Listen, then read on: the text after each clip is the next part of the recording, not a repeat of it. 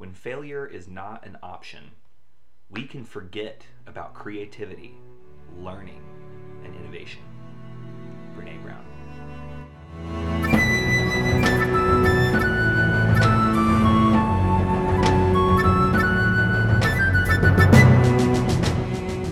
Bending Not Breaking, Episode 5 The King of Omashu.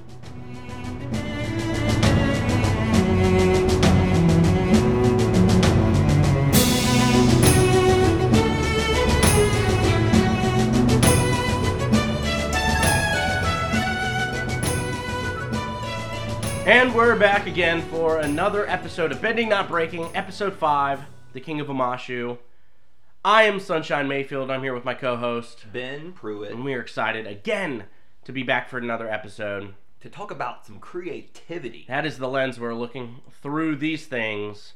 And I'm going to have to get creative because I'm still a little congested with a sickness that was happening over the past week. And so recording today will be interesting, but I'm gonna, sound fine. I'm going to do my best.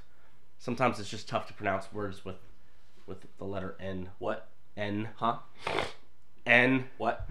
So, but we're happy to be back. Um, we've done four episodes already, and now we're going to keep on coming with the King of Omashu, which is honestly, um, probably out of the first ones, one of the most lighthearted, kind of low risk, low reward. Aang almost dies like three times. Yeah, but like not really. You're never really worried about it. But before, like, let's. We made a mistake, and normally we do our recap, and we were supposed to be doing the dwindling word recap, but the last two episodes we forgot. Um, but we're gonna get back into it. We're gonna learn from our mistakes, and we're gonna do it again, and we're gonna pretend like we didn't forget. And so, Ben, you have, uh, I believe, 16 words to recap this episode with. Give it to me. Here you go. Trio slides through Omashu, destroying cabbage and stuff. Old King Bumi teaches Aang to think creatively.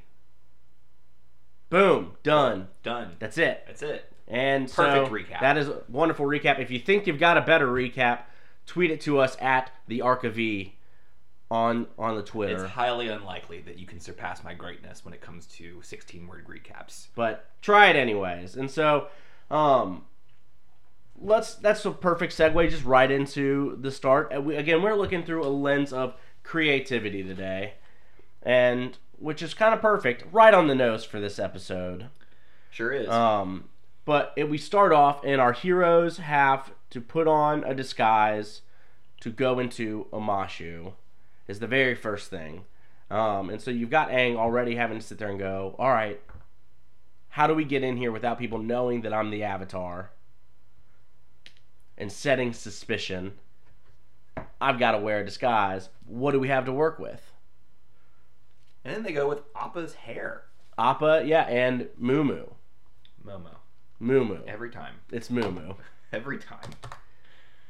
But yeah, like I really like how, like I do. I, that's not what I would have. That's definitely not what I would have come up with. But I mean, I don't. My dog sheds a lot, and I never would have been like, I'm gonna create a beard out of my dog's hair. It would take a lot of hair for that to, to work. Well, I mean, think about how giant Appa is. He's Yes. clearly a Like, much enough larger hair. He's going to animal. shed way more. Do you think they like? Do they brush him on a regular basis? Do you think? Yeah, you know, he's in the air a lot flying. I wonder if there's just kind of a natural, like, shedding that takes place. I mean, there is in a later episode, we know, but like for, for as a general care of Appa, I think that I wonder if they spend three hours a day brushing Appa. I don't think so. He's not domesticated. You don't go out and brush other bison, do you? I don't know. Maybe you do. Maybe. I have no idea. Anyway, so they get into the city. Um, You remember his name? whose? Aang's made up name. Uh, Grappa Papadopoulos. Pippin Pops Adopsilops Yep. Papacopolis. Yep. So I didn't even write that down. Didn't know how to spell it. Didn't care. Well, isn't it crazy how like not only I think what's really funny about that is he says it once And then Katara Katara- just strolls right in repeating it. Yep. And then King Bumi later also goes straight into it without a, a hiccup over pronouncing it. Well, and so we walk into the city and we see um, all of these shoots, miles and miles of shoots. Well, I think we gotta before we get to there. I think we have to talk about how Aang really like got into his character.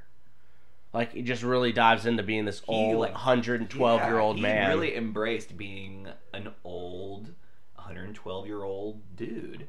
He sells the bit. Yeah, I mean, in Kataka, uh, Sokka is, um, you know, hey, wait, and then they were worried that he's gonna get caught, but Sokka, like the guard, is like, hey, Sokka, how dare you let this old man carry his bag, carry it for him, and Aang just just like, tee. Yep. And so they got creative. They get through the door. They see these miles and miles of shoots. Um, and Aang, you know, it's sits pretty and- ingenious exa- delivery system. Well, and that's I think the probably the most thing is you've got something. We don't have Earthbenders, but they took something that was really, hey, we need to get creative with the space that we have and how we move things from from one place to another. Yeah. Let's do it with these shoots. Um, so just from an engineering feat is fantastically creative Yeah, and yeah. works perfectly. Um, and then we get a flashback to Aang hanging out with Bumi. Yes. And Bumi sits there and says, you know, this is also the perfect super slide. And so, Yeah. Well, he all the, the the quote he gives instead of seeing what they want you to see, you have to open your mind to the possibilities. And I love that because how often are we so convinced by the narrative that exists around an object that this is the only thing that it's for? Like a pencil. The only thing that a pencil for is for writing and erasing. But you can use it for so many things. There have been a lot of really cool like people who carve pencils into really cool things and it's like art and all of a sudden it's completely different. And there's so, like so many different examples of like what if we looked at this a different way? Yeah, which is what we'll see every this whole entire episode is is that. it's so cool. Um, but uh, one of the things I also really liked is Sokka throws some like sarcastic comment off to the side, is like, "I bet you they get their mail pretty fast," and Aang just goes, "Yeah, they do," and like that's I just always love how Aang is so like. Anytime someone like He throws a right slight his through. way, he's just like goes just like yeah, they totally do. Mhm. Um, but then they see it as this awesome slide, which is really the only reason he wants to go into. it was just like riding the elephant koi it was the only thing he wanted to do there He just wants to go have some fun. It's a it's a ride. It's like a theme park to him. yep but then it goes awry when they go down the slide and then they're transporting some spears and weapons that they have to get away from things go nuts they thrash the, the village um, and eventually land on what we soon to realize is a recurring theme a cart of cabbages. Yep. This is our intro to the cabbages. The cabbage joke. Well the first time is the cabbages get thrown off the uh, yep. the side entrance when they're first coming into the city. Yep. Denied entrance. Yep. And then now he's made it in somehow or it's another cabbage dude. Or another cabbage dude and done. Cabbages. My cabbages! My cabbages! And so uh, does that play is there what do you think the reason was that just a fun joke or is there really like is avatar really based off of the cabbage guy along the way? I mean, he's the main character. that's what i'm saying like what is the underlying story or purpose? Well, you got to think like he is perpetually like discriminated against, and he's like we are. He like his entire business is torn asunder so many times, right? Three times in this episode, right?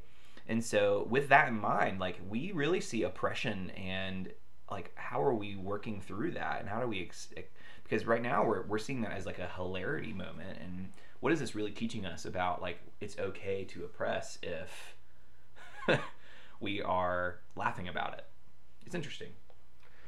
Yeah, and so as we're moving forward, like as the, all of this goes happen and the city gets destroyed, one of the questions that came up for me was, what role does boundaries play in our own creativity? Like, at what point do we need to set boundaries or lack of boundaries to allow us to be creative? So, in the instance, the reason I asked this question is, yes, creating the slide is super creative, but then Aang starts airbending on the slide, and it quickly becomes much more dangerous and destructive. And because his creativity didn't have boundaries in that section, like people could have been very much hurt throughout that process. Well, it reminds me about like certain rules that exist, and like you question why the rule exists, but then all of a sudden you're like, uh, oh, it's because this one person did this one thing, and it ruined it for everybody else. Right. right. So I mean, I we work with kids a lot, and or at least have, and so thinking about like a regular typical slide you have to slide down on your bottom. You can't slide down face first. You can't slide down like on blah blah blah blah, blah all these other things. And the reason is because somebody got hurt on a slide one time and we are trying to make sure that it's safe for everybody to use. And when you use it the way it's intended to use, it is safe. But sometimes that creativity makes safe activities unsafe. Well, I also think about it like when you think of from a film or television show or even podcast form, there are ways to get creative in those things, but if you act outside of certain boundaries and guidelines, things become unwatchable, inaccessible, Yep. poor quality. And so like, yeah, we might be want to get creative with this podcast and do a complete reenactment of an episode, but because of boundaries and constraints that are put on us like it makes it a not quality experience for people who would be listening if we were to do those things. So what role does i mean and then sometimes it's our boundaries meant to be broken for the sake of creativity? Well, I also think about like who is creativity for? the artist or the right? viewer. and so if we wanted to do a reenactment of an episode is that for us or are we doing it for someone else? And i think that changes i think that changes the answer for me because if it's for us then i don't really care who whether it's accessible to someone else. Right. Right? But if it's for the audience that we're working for that we're trying to serve i think that changes it. Yep. And so yeah it just again was Aang in the wrong by doing that well when it put the rest of the town at risk? And he didn't know that going into it but well he i don't think hundreds, his, thousands, millions. I don't know what their currency is, but mass amounts of destruction because he wanted to go down a slide. Well, and let's be real. How long does it take an earthbender to fix buildings of Earth? Like, Yeah. honestly, like I don't how long does that take? I wonder because right now it seems like they could do it pretty quickly. yes, And leading up to the end of the episode, when Bumi does it with Aang, I also think that that's an illustration that maybe it's really not as destructive as we think. Possibly. Or maybe he's just more destructive than we want to assume a 112 year old king of a city is willing to be. Yeah. So I wonder, but that's what uh that's what I kind of came up with just from that part. Well, They get caught. they get caught, they get captured, and then um they are eating a meal with the king, and he Well, before that, like I really want to talk about like how they get to that feast, right? And so the guards bring him into the room. They brought the cabbage guy to be like, you know, off with their heads, one for each of their cabbages that got hit. And you know, I think that it, that one of the lines that was interesting for me there was only the king can pass down judgment. And I think like I wonder what sort of creative stunting occurs when people have unilateral authority. Right? And so it sounds like like this is a respect thing. It's the king who has the decision making. But if we don't hear from other people about like, well, this is what this did to me, how do like it, it seems like it's just trial without jury. It seems like this just it's interesting to me to have. What do you think about that? Yeah, so I think that well clearly in this case the cabbage guy's input was way more drastic than it should have So been. maybe the guard was being like, I just this is the rule, just yeah, you." yeah, yeah, right, exact. But I think that it's it is a weird balance in this depending on who is leading, having someone have authoritative uh, authoritative power over everyone like one is is highly destructive if there's no checks and balances system in place. Mhm. Um, uh, it seems like in Omashu, we don't know yet how fair this king is, Yeah, but it seems like he's like well, at the end we get to a point where we realize like pretty playful. Don't really know if he would have let real harm happen to my assumption is that no, but anyone, um, or how dangerous those activities really were. Mhm. Um, but maybe they were, and he's just literally like, yeah, if you're not worthy of, if you're really the Avatar, you got to prove it to me, or else uh, you're just gonna die, and I have no regard for that whatsoever. Um, but yeah, no, I think that it was an interesting moment for sure, and we move on, and the king is there and throws chicken at the avatar. Yeah. Interesting way, creative way to figure out who the avatar Well- is or to confirm your. Uh... I think it's also interesting. What was what was your take on when in the beginning, like Aang, like, hey, why don't you have some chicken? And Aang's like, nope, I'm a vegetarian. And then he's like, I bet you're not, and stuffs chicken in Sokka's mouth. Uh, lack of boundaries again. Like, talk about lack of boundaries, Yeah. right?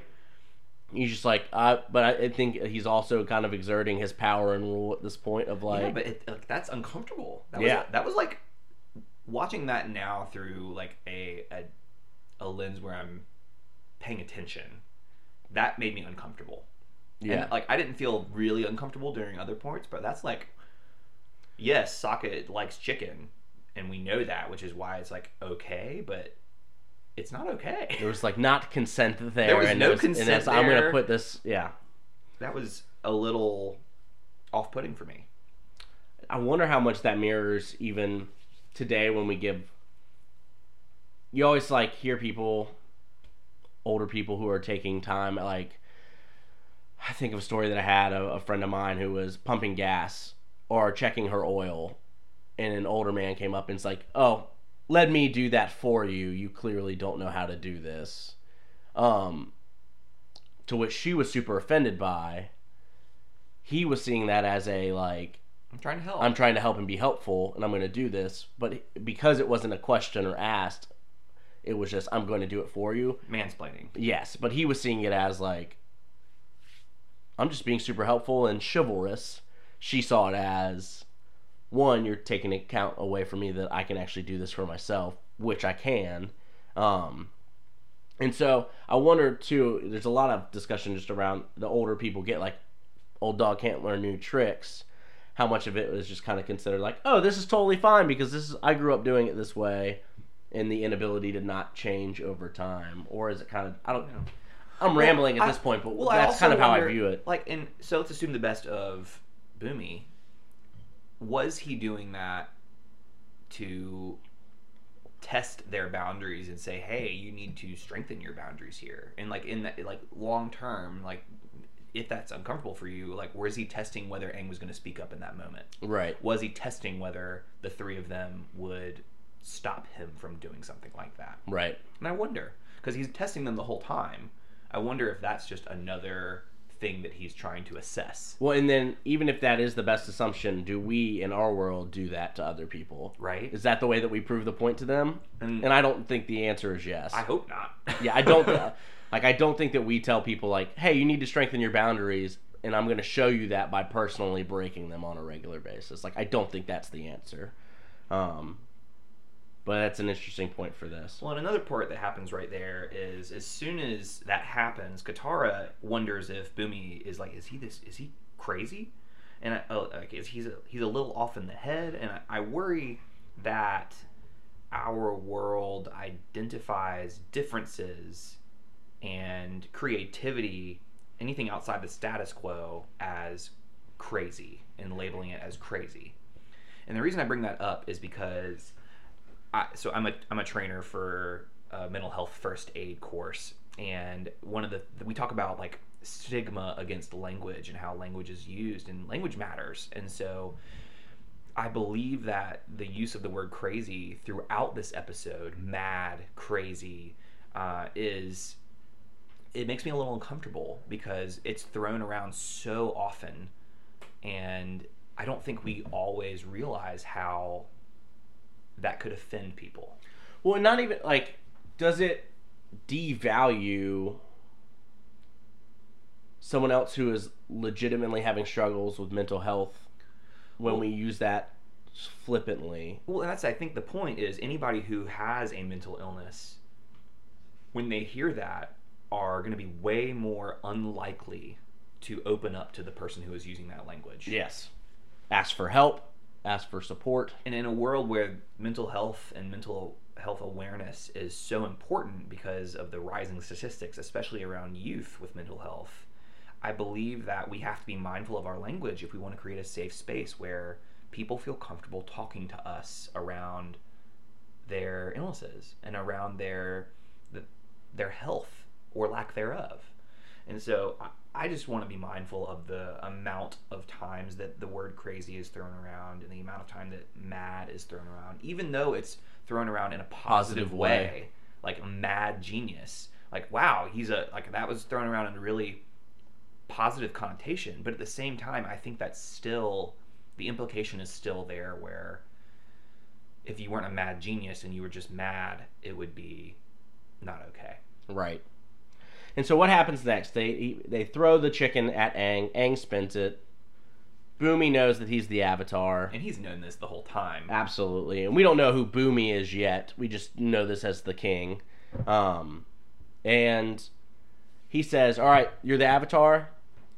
You're going to have to do some deathly challenges and then take them to the, the refurbished room, the newly refurbished room, which is really a prison cell. But it's a it's relatively nice in there, it seems. Yeah. Aang goes to sleep, wakes up. Sokka and Katara are gone, and Aang is getting pulled into his challenges off the get go. Yeah. How do you like my attire this morning? He's actually asking. Yeah. He's genuinely. Aang's about to go through deathly challenges, and and the king is really asking how how he likes. What do you think? huh, you passed the first test.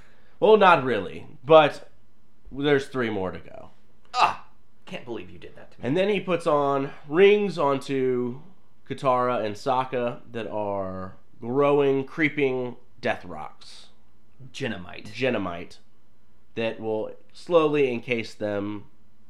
King, the king can stop it, but Avatar's got to complete the task first. So we get to the first task, which is to find a key, or to get the key that is in a waterfall, super powerful waterfall, um, without dying. The deluge. Yep. Like, and it's coming down hard. It's not something like you can just like climb up a ladder that's there. In fact, Aang tries that, and it doesn't work. Tries and fails multiple times. And what I think that's interesting about this is Bumi is poking fun at Aang the entire time. Like he's sarcastic about the attempts that Aang ha- is making. Every time it's not a creative approach, Bumi is like, "Oh, never seen somebody done that before," and I, I, I question that. Why? Why do you que- like you question his response? Like I don't think him being supportive is something that he's trying to do in the moment. Well, I I agree. I, I think that's not supportive. Actually, he, thinking about it, he, that might be his way of like well, and that's that's my that's my pushing point. him to a different. Is he trying to like light a fire under Aang to get him to think differently? And I think that's the most generous assumption I can make in that moment. But is he going about it the right way? But to me, like per the quote, like when when failure is not an option, and he is continually being like ridiculed for his failure, I feel like what he's slowly doing is making it so that like if Aang had not succeeded, he would have been like defeated and like mentally broken around like his creativity in the future. right. And it like Or I'm not creative. I can't do I- this. and I think that somebody else with less of a constitution than Aang in this moment might have broken and might not have been willing to continue. And so you're saying even though it works in this moment, because Aang does get the key by breaking a piece of, of earth and throwing it through the waterfall at high speeds, and Well, you see Aang get more and more angry, like As he goes like along. His, his energy and his like the fire in him is like picking up and gaining, and so like he, I think other people may not respond that way. In fact, I'm certain that other people would not respond that way, and re- resp- like sarcasm is not a great way, especially for kids, to challenge them and to, Right. to invite creativity. And sometimes I, I think it smothers creativity because we get hijacked by our emotions. And so I just think it's interesting that it works here, but I don't think that's a practice that I want to take on to help get other people to be creative. Right. Well, and it's one of those things I think you said it smothers creativity in a sense that, you know, if, if you are not willing to fail, if you are not okay with failure, trying new things is going to be very difficult for you to do. You're not going to want to do them because there is that risk and vulnerability of, oh, if this doesn't work, what happens? And, I And think so we're not going to jump on it. several times, and he just bounces right back in. Mhm. I think other people, and we've seen it before. We've seen it so many times with the Earth Kingdom and on the Earth ship a few episodes ago during Imprisoned. They Well, that's the next episode. Oh dang! The next episode we'll come back to that next time. But they're imprisoned. They try to get away. They can't, and then they're defeated. They're Yeah. mentally broken, and I can't wait to talk about that next episode. So, um, and for me, all of the events kind of so all the challenges still sum up to me because they're all very similar, and the questions that I have kind of relate to all three of them, and so I'm willing to keep going. Um, the next one isn't even that much of a challenge. I don't think Aang was ever really in danger, or had any problem to solve because he just figured out that he had to find Flopsy and retrieve Flopsy and there's just a bunny there to and there's a bunny him. there to distract them, and then this massive beast of a bunny comes out. Well, and I think like why is that creative? It's because he had to assign a name that is cute and cuddly to a beast that is trying to chase him down. Like, what are the odds that you name a like? It's kind of uh, ironic in a way. that, sure, you know. but there's not really a challenge there because the moment that he realizes it, he just turns and goes Flopsy, and then this beast immediately stops and like Wag's tail. wags tail and is fine. Yep. And so there wasn't a super challenge to that. And then we get to But I, I think that you I think it's interesting that you say there's no challenge. I think that adding two plus two is not much of a challenge, but if you don't know how to add two and two together, then you're not going to get four, right. right? And so, like, it's it could have easily have just been like he might have gotten through that, or he could have been in that room being chased by that monster for days if he hadn't made that connection. And I think that that just illustrates that Aang is thinking in a way that aligns with what Bumi is going for. Sure, but my question is, had he at, at a certain point that it didn't seem like the that Flopsy was ever going to hurt him. To him, it did. He was getting chased down. Well, and, and But I think that's the point. Perception never- is reality. It right? never really happened. Yeah. Then we go on, and Aang gets to pick a, a battle of a fighter, and um, he gets to point at anybody who's on this platform. The king says, "Make the right decision." He chooses the old frail king. wrong choice. Wrong choice. And then the king's jacked, and then they fight for a, a good bit of time hmm until Aang has to change up his fighting style. I also think it's really cool because the our our lens word came up in the episode. Uh, so you have to be more creative than that, Yes. right? And As they're fighting. As they're fighting. And so Aang has to choose up because he's all he's doing is this is kind of standard like avoid, evade, keep safe. Mm-hmm. Eventually, he has to take a risk. He tries, he fails, he tries, he fails. Finally, he lands it Mm-hmm. after some Matrix inspired dodging. Oh yeah. Um, and then you know, the fight's over. But it, I mean, it wasn't even one. Of, it was one of those things where, what was it? The the the rock was over both of their heads, and Yep. so it wasn't really a one person one. It was just a kind of a perfect stalemate. Yep. Um, and then it ends, and then Final task. the final task happens. That was it. He's got to say, "What's my name?" Rocky. That Get was it? yep. Get it? Sokka says Rocky. At this point, Sokka and Katara are covered in this jennamite. Yep. Um, and Aang has to really think about his lens of everything that's going on and Mhm. all the creative, He had to open his brain Things- to possibilities. mhm, which was the initial quote. And he says, "You're a you're a mad genius, Bumi." And we Mhm. realize that it's been Bumi the entire time, which the gap tooth was there as Also a kid, and so it, like it was the- it was always kind of a giveaway. So when the first time you watched it, when did you realize that the king was Bumi? I think pretty early on. Yeah, I think I did too. I don't Like- remember because I saw I saw this such a long I didn't watch. ago, the, but- I didn't start this as a kid. The first time I ever watched the series, I was probably 24, 23, Yeah, I was an and old- so yeah.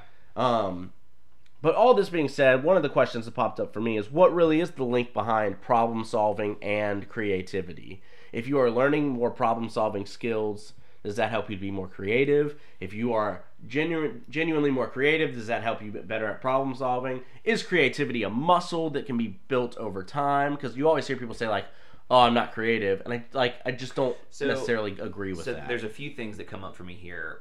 One, I think speaking to what you first said was confident competence breeds confidence.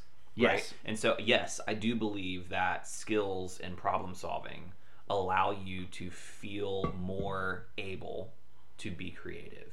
I don't think that you couldn't be creative if you don't have problem solving skills. right. But I do think that as a general rule, we are more likely to be able to use our creativity when it comes to problem solving if we have practice doing so. And if we're more confident that we can handle what the unknown is going to be, Right? Because it's, problem solving implies that if you don't solve the problem, there's an issue. And so, again, if you're scared of failure in this moment, then you are less likely to exercise your creativity. Well, I think of that even on a sense of as a camp counselor, when we create games, we would be willing to try new games because if it did fail, we felt confident in the ability to have backups or be able to save the situation regardless. Versus, I don't want to try new games if I don't feel like I have that skill set to do it. And Yeah. so there is that risk, and I, you're going to try something that's a little bit more creative because you feel like you've got the ability to do it. And, and one of the reasons, uh, the second thing you said was uh, people that say that, oh, I'm not creative. I uh, am a big Brene Brown fan, uh, per the quote today. Mm-hmm. Um, and I think that one of the things she talks about in her research is how unused creativity in people is not benign. And I think that's like, I'm going to say that again. Unused creativity from people is not benign. It metastasizes into shame, blame, and feelings of you are not able to deal with the world if you are not exercising creativity. And I think that exercising creativity comes in hundreds of thousands of different ways. Like you could you can exercise creativity in your work, you can exercise creativity through your typical like arts. Um, but unused creativity is not benign. And so I think that there is no such thing as not creative people. And and there and there's a lot of data to back that up. You just have to work at it. Like, Yeah, You just gotta It be able to try it new things and- Practice. It requires letting yourself do it. It requires giving yourself permission to do it because a lot of times the thing that prevents us the most is us, right? Is the story we tell ourselves and about how people will react or about how people re- will receive our creativity. And uh, one of the things that a lot of organizations and businesses are working through right now is how to cultivate cultures of cre- where creativity is acceptable and encouraged. And right now, it's there's a huge creativity gap in our work life in the United States, and I think that's due, due to the fear of failure. I think it's due to a lack of confidence and a lot of people who are judging others for brainstorming an idea that sounds different than we would typically go to. And so I think that moral of the story is everyone is creative whether they realize it or not. And if they don't find a way to use that creativity, it's going to metastasize into something that's harmful. I almost view it as when I think of like the correlation of I'm not creative to creative is when people see someone who is like an excellent soloist at an instrument, Yes. and they kind of sit there and say like, "Oh, that guitarist, that piano player, um, wow, they can really just pull those things together out of their hat." What's and, the point Well, you know? I, they are clearly so creative. I can't do that. I'm not creative. When it's no, it's they've spent years, sometimes less, sometimes more, depending on how naturally it comes to different people. But like they've spent years figuring out what sounds good and knowing the notes and building the muscle memory and having an understanding of the music, and that's why they are able to be creative in those senses because they've they've built that skill set over time. And just because you can't do it doesn't mean you're not creative. It just means you've got to put in more practice to be it able to do that it requires discipline. Yeah. It requires discipline and grit. And I think that there's a lot of research on both of those things too. And so, yeah, I, I, I think that comparison is probably one of the biggest innovation killers in our society today. Oh, I can't do that, so why try? Yeah, why? Well, they're so much better than me. Why do I even waste my time doing it? Yeah. Right?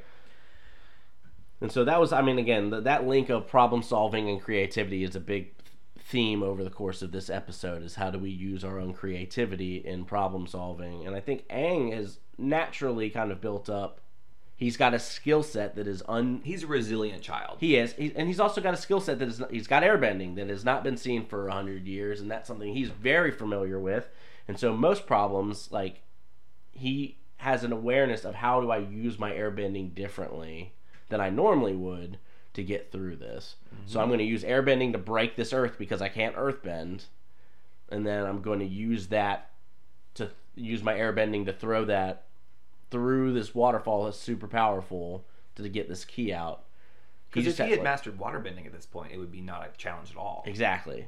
Um, so he just had to use what he knew to do it, but because he was so confident in his abilities and that, he was able to shift that in a certain way. Yeah. Um, And one of the things that comes up for me that it just kind of applies as a question for the whole episode is like I think bending in general has got to require just so much creativity. Like you have to be able to visualize what you intend to create from this element and like you have to know the amount of the element you need, the shape, the size. Like think about like the art that you can do through earthbending that like would require you to really have that imagination. And I just wonder how that helps benders live and like because that's that's a great example of how benders have an avenue for their creativity that is just they're blessed with right. right they still have to work hard to practice and do but they get a chance to practice and use creativity in their lives So that I can engineer these shoots across this entire city to. like how creative is that that's Exactly. so cool right and so i just think it's in, like i think bending in general has got to be a huge exercise in creativity Yeah, absolutely. 100% agree. Well, and so we get, he decides who Bumi is, and then it comes to the time that they've got to get Sokka and Katara out of this rock candy, or Jennamite, which we Which we find, find out, out. is rock candy. Um, and so they eat it, and that was just Bumi's little creative way of being like, yep, it's just, you know, you were never in danger yeah, you were it was just candy Or, I mean, I think that at at some point you probably were close to danger if it encapsulates you completely. well i think the message that bumi is sending though Is that candy is killing us. oh Yeah, that's what I pulled out of that. Is this like a subtle way to say like sweets and candy when not managed properly and in when it becomes like at, when it when it becomes out of control will kill you. i think that that is an apt thought It's just very uh, I think it was very creative of me to It's come up with creative to come up with that. You're looking at that through an entirely different lens. That's excellent. I love it. Um because like he eats some of the candy when it's in ring form it's not bad. Like you can have some candy, Yeah, but it over over time if you have too much of it it gonna kill you. dead. so that I, that was just a fun little thought that I pulled out of that. Um, and then my last question, because really, then they, you know, he finds out who it is. They go down the slide. The episode's pretty much over. Um, No more cabbages. again, there not a lot goes like st- to progress the overarching plot forward. With the exception of you say you got to be creative to think of solutions. Well- you don't get a lot of char- you don't get a lot of character development here. I don't Well, I think, think so. this is important not necessarily for Aang's character development, but to introduce Bumi, because we we know that Bumi is important, yes, and so and very strong and good at what he does. yeah. So what we realize here is that Bumi is the strongest Earthbender in his kingdom. We realize that he is an old friend of Aang's. Like we get being introduced to Bumi here is, I think, important. Yeah, But I think that's that's about it. Yeah.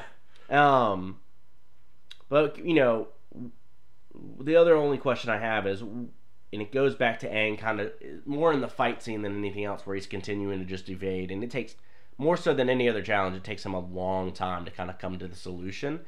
Um, what keeps us from doing things differently, even if when we see the results aren't working? Well, I think there's just a lot of comfort in what we know. Like the devil you know is better than the devil you don't, Right. right? And I I think that we are often really confined by the box that we're in. because that's what we know and that's what we're comfortable with. Because every time we've either stepped out of the box, we've been ridiculed, or um, when we stepped out of the box, we've failed, and so we again that keeps us in our box. And as soon as we step out, it's we are way more vulnerable. As soon as we step out into things with to the unknown, we are open and susceptible to getting hurt. And sometimes it's easier to get hurt from things that you know than to potentially not get hurt by things that you don't. Interesting thought process. I thought it was an important question to ask. That was a well thought out answer. Thanks. Um, It was off the cuff. I didn't plan for that. are we wrapping? Uh, anything else you want to wrap up in the episode before we take a, a small break and then jump into our? No, uh, the main Ending. thing that I wanted to hit was the creativity around bending, and that just came up naturally. So I feel good about it. Well, perfect. Well, we will be right back, and we will talk more. It is a water week for our ending thought, um, and so we'll be back about that and creativity in just a moment.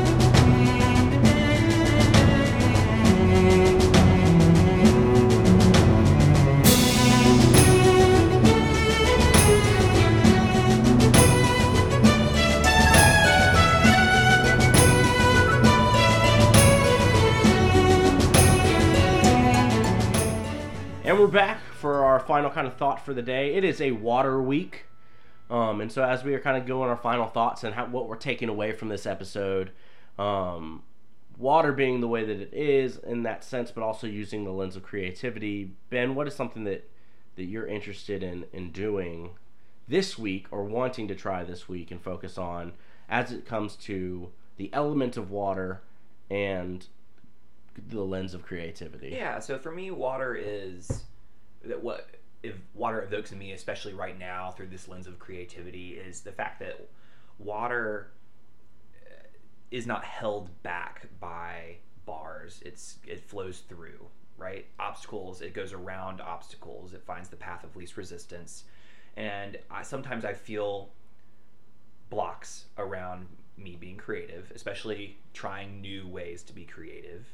And I really want to call upon that water in me to try something new.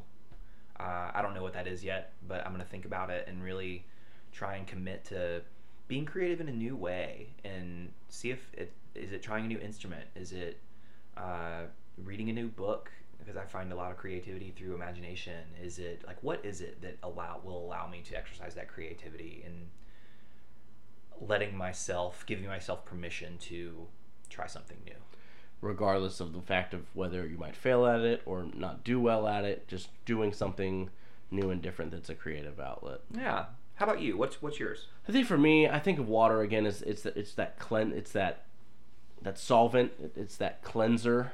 Um, and so I want to use my creative outlets that I already have, whether that's uh, the, the musical instruments that I play, journaling, um, as a way to, to, to meditate and center and cleanse and use those as a tool of um, real ways to calm and kind of center myself over the next week. And so uh, I think a lot of times when I get stressed or overloaded, I I don't actively use my creative outlets to kind of re recenter myself. I, I tend to get kind of packed down with all the things that I have to get done and what I'm doing. And so making sure that I have intentional time in my calendar, whether whether it be 30 minutes every single day, just to kind of use my creative outlets in a way that helps center me for the day or helps calm me down at the at the end of a, of a long work day. And I think those are going to be the things that I focus on this week.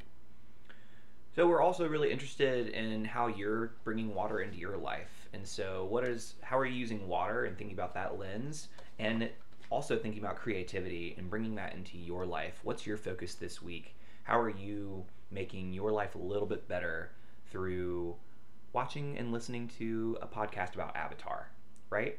And so we're just going to give you that challenge. And if you think of something really awesome that you'd like to share with us, we'd love to invite you to share through all of the channels with the Arc of E. So please come on, share it. We'd love to hear about it. Next week we have our episode six, which is going to be through the lens of control, and that is imprisoned, which we uh, touched on a little bit earlier today. Just a little bit. Um, but uh, come on back next week, and that'll be what our episode is on. Thank you so much for listening. I am Sunshine Mayfield, And I'm Ben Pruitt. and this has been Bending Not Break. Yeah, bending not breaking. Bending, not breaking. Yep. Thanks for being here.